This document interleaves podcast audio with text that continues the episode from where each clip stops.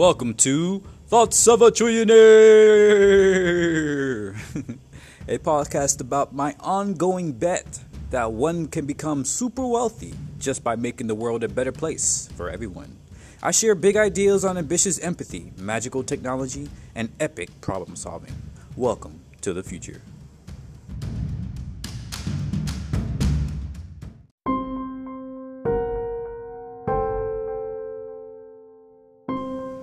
On this episode, I want to go into space and beyond. I want to go into uh, the idea of the great consciousness, the deep consciousness, consciousness, and I just want to explore these ideas that have kind of been converging in my mind lately. I uh, recently heard a podcast uh, by Anatomy of Next called Anatomy of Next. I've seen it for a while, but had a lot of other podcasts to listen to, and I finally listened to this one, and I'm so happy that I did because it is absolutely phenomenal. Um, specifically in this episode, in this second season, they were discussing, um, you know, well, the episode I watched was Interstellar, the first episode at least, and it was, you know, discussing how we might travel beyond our solar system and maybe even farther than that. And then uh, the other episodes kind of get into. Um, basically terraforming Mars and turning that into you know the next base and moving us beyond uh, across our own solar system. Um, but in addition to that, I've also been you know con- conversing, co- conversating. I don't know which one is the word with uh, my fellow radically ambitious people on the Discord, and uh, they were kind of going into um, the ideas that Napoleon Hill and uh, Nikola Tesla and um, a number of other people have kind of gotten into in terms of uh, deep consciousness, the state of of just being so connected with the greater universe uh, that you kind of get ideas, you get you get visions, you get you know kind of uh, I guess you could say superstitious or metacognitive type of things, meta um, meta theoretical and all that. But at the same time, it's also been uh, widely used in a lot of our, you know, kind of genius people throughout society and throughout history. And so I think that's something to explore. Um, in addition to that, that goes into, uh, I think I talked about a little bit in past podcasts, but uh, Don Hoffman's idea of of uh, the case against reality, where you know how what we see today is more an interface like on our the, the reality that we see that we perceive is more of an interface rather than the real reality.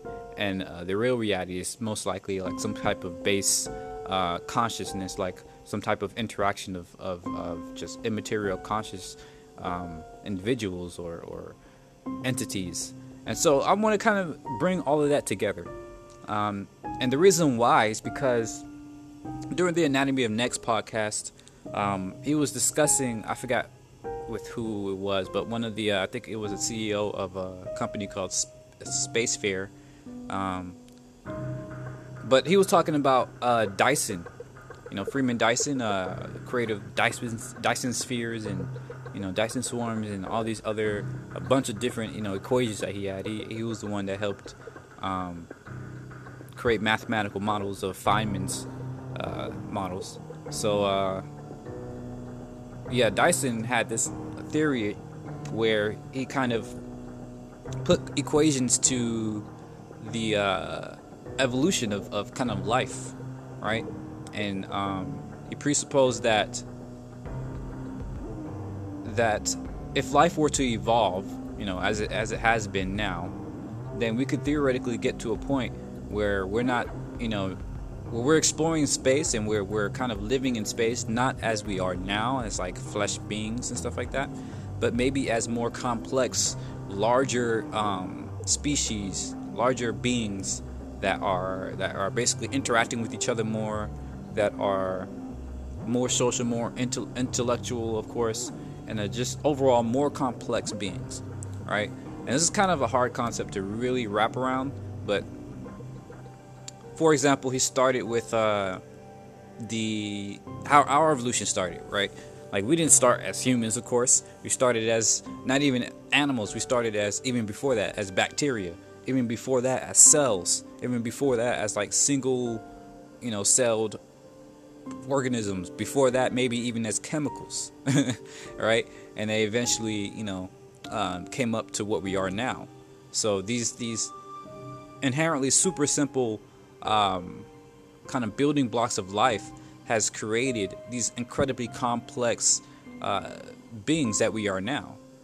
And so he kind of tries to tries to mathematically I'm not sure if it's mathematically per se, but you know, trying to show how that evolution could continue to the state at which we could be, you know, more more evolved beings, you know, even beyond our current sh- shape and size and format. So I think that's that that idea kind of resonated with all these other ideas I spoke about earlier because when you think about it, you know, it, it gets down to the, the conscious um, state of, of, of kind of life, right? Where the thing that connects us as sentient beings is our ability to, you know, be conscious of, of what's around us. Be the ability to see the world and, you know, make conjectures upon it and basically, you know, tell stories about what we see, share those stories, and um, just build from our own imaginations. And so we have to wonder, you know, where do these imaginations come from? You know, where where do these ideas come from that we are working on? Um, we like to say that you know we're just coming up with new stuff and all that, but the truth of the matter is that our brains are pretty much like computers. You know, it doesn't invent anything new. It just takes the data that we're that we're taking in from the world. It takes the data from our perceptions, and it formulates information from that data. You know, it takes stuff around, smushes things together, rips things apart, all this crazy, you know, interactions with data, and it comes up with uh, what we see and what we think.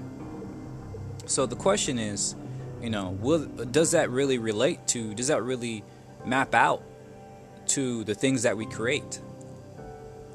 How is it that when we take in all this data, we can suddenly have some, you know, fully thought out, almost um, fleshed out like idea of this new concept we want to build, this new thing we want to create, this new drawing, a piece of music or um, structure that we want to build. You know, does that really map out? And I'm not so sure that it does. I have a feeling, and it's again, it's, it gets from it becomes more abstract. This is the more abstract side of it, but I do have a feeling that the the the universe is much more strange you know, than we like to admit. And I think Einstein said it best, where where he said, uh, "Nature is stranger than fiction," or something like that, right? Reality is stranger than fiction, where uh, our reality kind of kind of has things that exist that are real, that are so much more, you know, crazy, crazier than we can we could have imagined.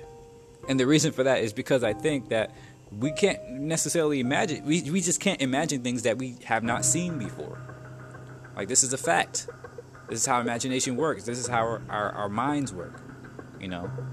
Um, so i wonder are there already evolved species? Are there already species or aliens call them what you will but like evolved species that are in the state of consciousness that is so immaterial and so, you know, much more complex than ours that they are able to kind of transmit these ideas to us. Maybe it's our future selves because, you know, the grand scheme of space and time, time itself is kind of uh, not straight. it's kind of wibbly wobbly, timey wimey stuff. And um, when we look down into the, the ideas of quantum physics and all that, the direction of time doesn't really matter, which is an interesting concept. when it gets down to the core um, ideas of reality, as we can currently observe it, even our reality shows that time is not straight, it's not just forward, you know?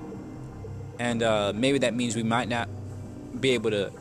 That, I mean, we might not be able to time travel physically, but I have a feeling that we will be able to time travel mentally.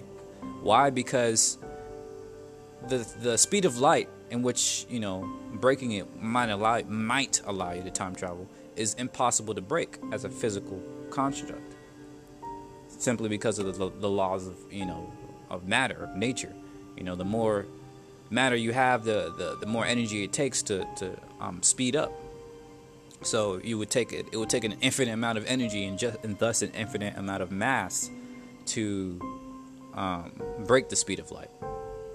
And so what i think that means is that our thoughts whatever they might be one day we might figure out a way to communicate our thoughts um, through immaterial means.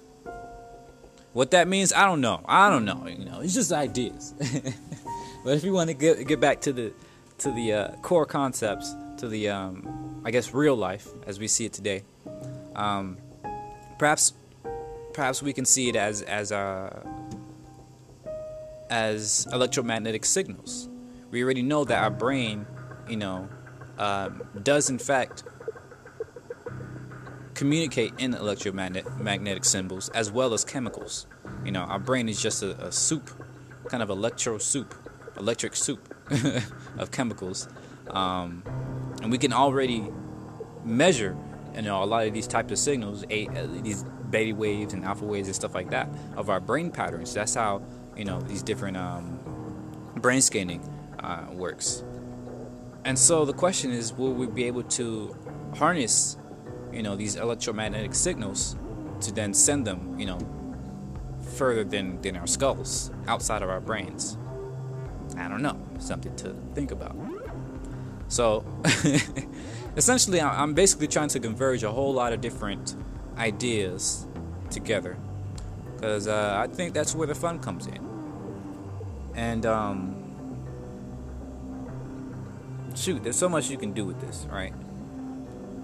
But I'm gonna go ahead and um, get down to the brass tacks of what what what we can do to establish, you know, these ideas today. Like, what kind of ideas might we be able to execute today with today's technology? I think there are some things that we can we can do today um, with this kind of radical thinking that might actually be feasible.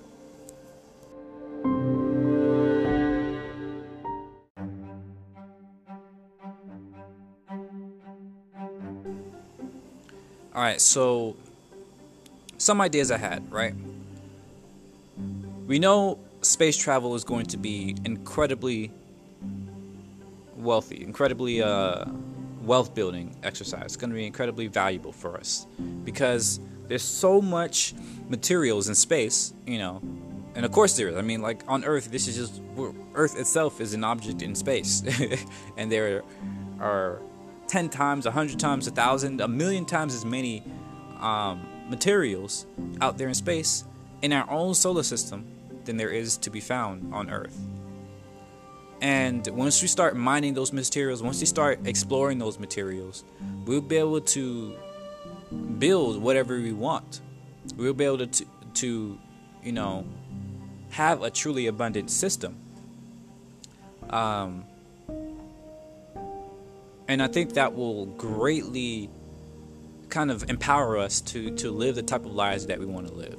And this is something that can happen within our lifetimes. That's what's even more interesting, is that um, we're finally getting to a point where it's going to be incredibly difficult to like to like not move forward. um, like there's so many people that want to explore space, and there's so many people that can build the tools to explore space. So the only thing really stopping us is some catastrophe. So hopefully we can, you know, build um, solutions against that. And I think one of those solutions is to combat our own kind of human immaturity, right? We can build tools to to catch asteroids, to uh, you know stop stop another dinosaur extinction event. but we can't really, or at least that we haven't really thought about building tools to stop our own greed or to stop our own foolishness, to stop our own short-sighted, short-sightedness, our own myopia. Myopia? I don't know. you get my point though. Is that we haven't really done much to improve our maturity level as a species. And so we've ended up creating our own the tools to our own destruction. These nuclear weapons and global warming, pollution, um, not even in the global warming sense, but just in the sense of you know messing up our the own envi- our own environments that we're living in, and uh, making them inhabitable.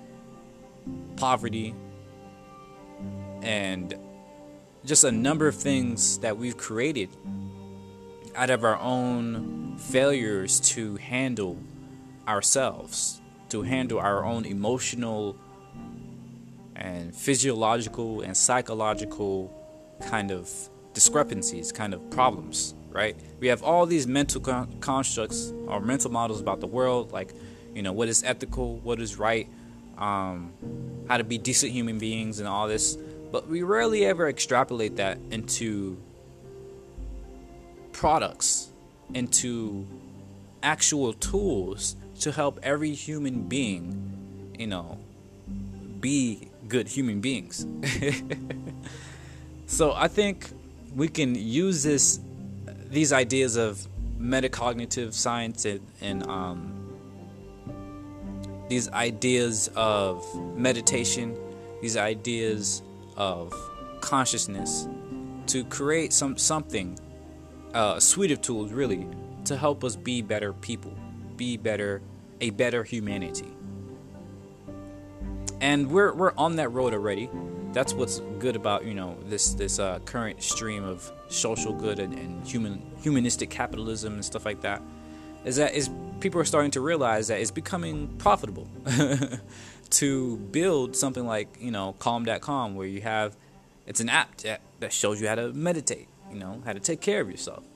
Self care is an incredibly important aspect to what it means to be a good human being. And um, I think we need to have more things like that. Like, what if we had an app that shows you, you know, empathy?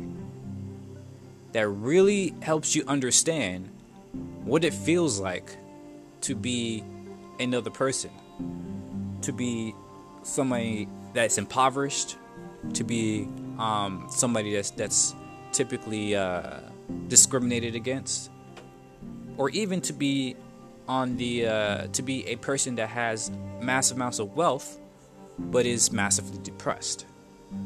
You know, on all sides of humanity, we have this massive friction, this massive uh, chasm in empathy, and the ability to really understand what our fellow humans are feeling and thinking and doing, are feeling and thinking when they're doing.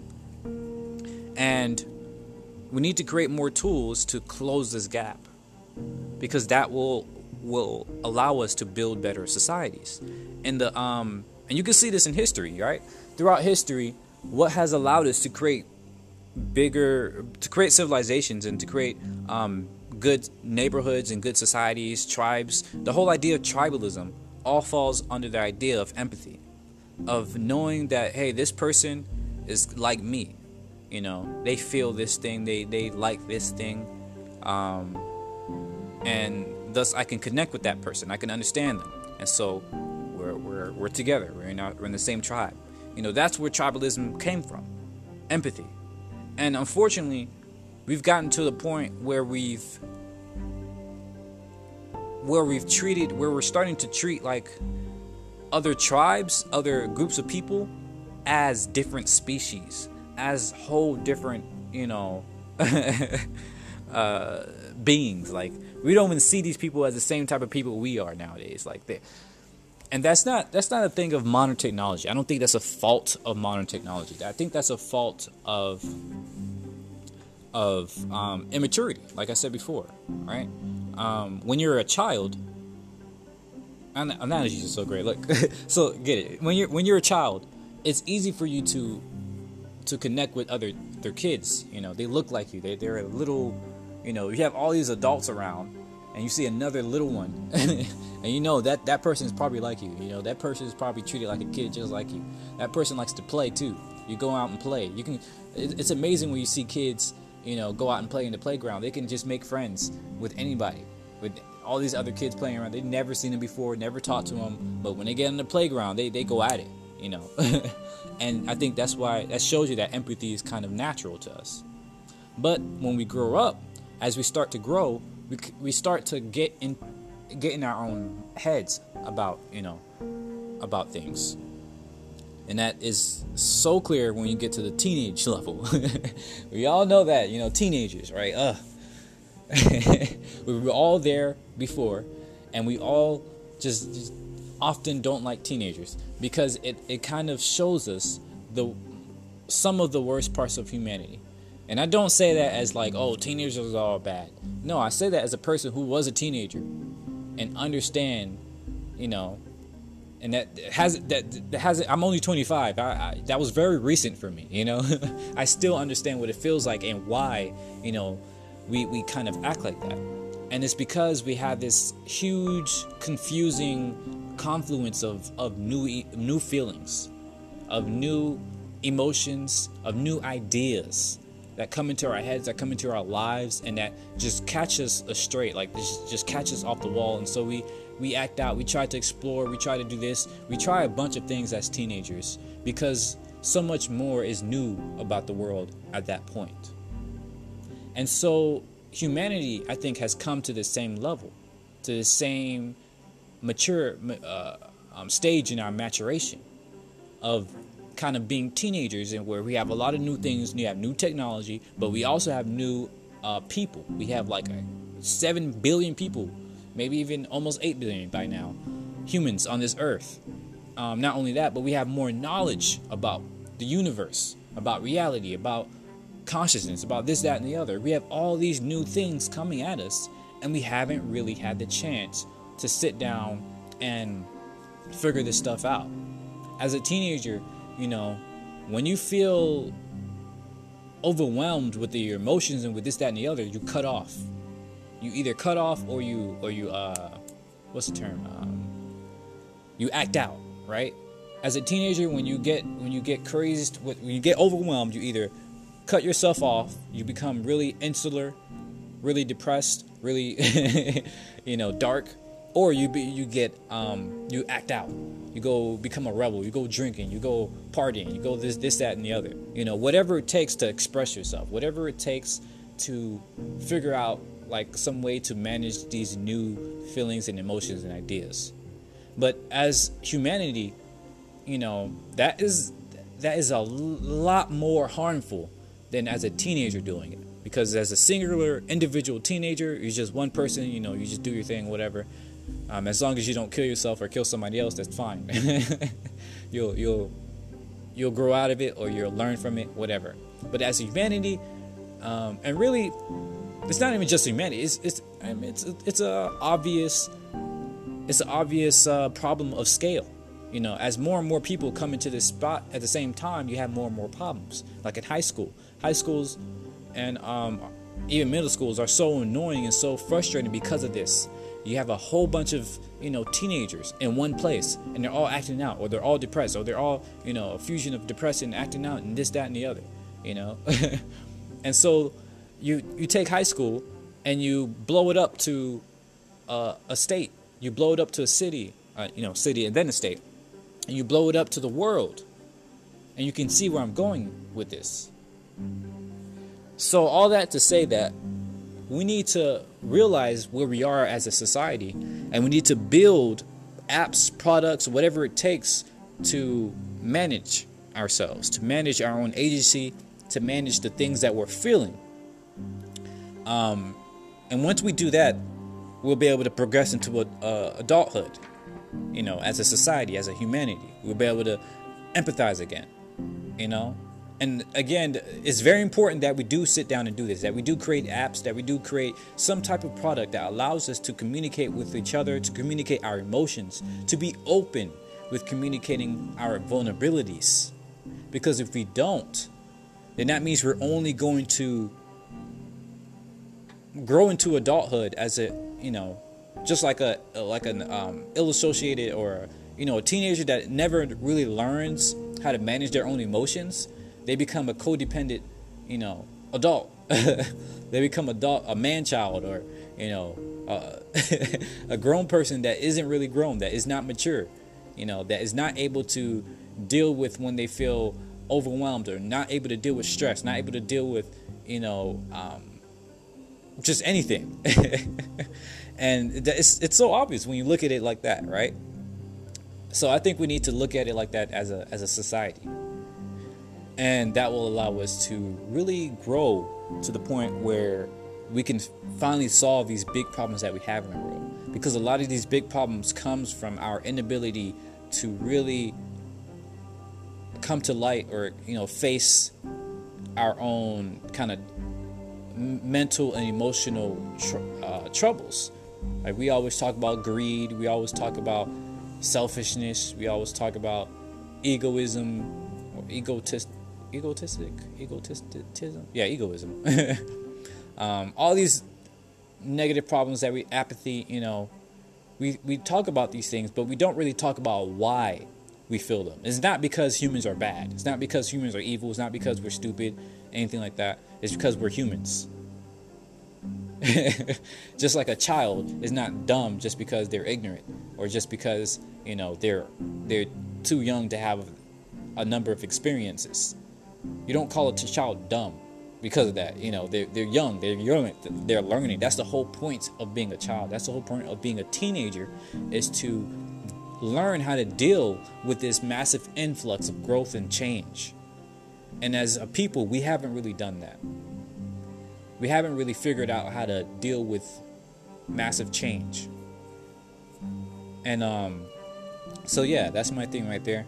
Got to stop for now, but think about that. Think about the the things you're doing in life right now and how you can help humanity deal with those types of problems and if I understand most people don't think on this level, you don't have to think on a oh I'm, I'm how I got to solve the world's problems. No, just think about your level, right?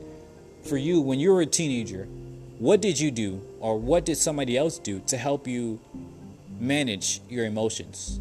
You know, if you never got to manage your emotions, if you never felt like you had that chance, what do you think would would have helped you?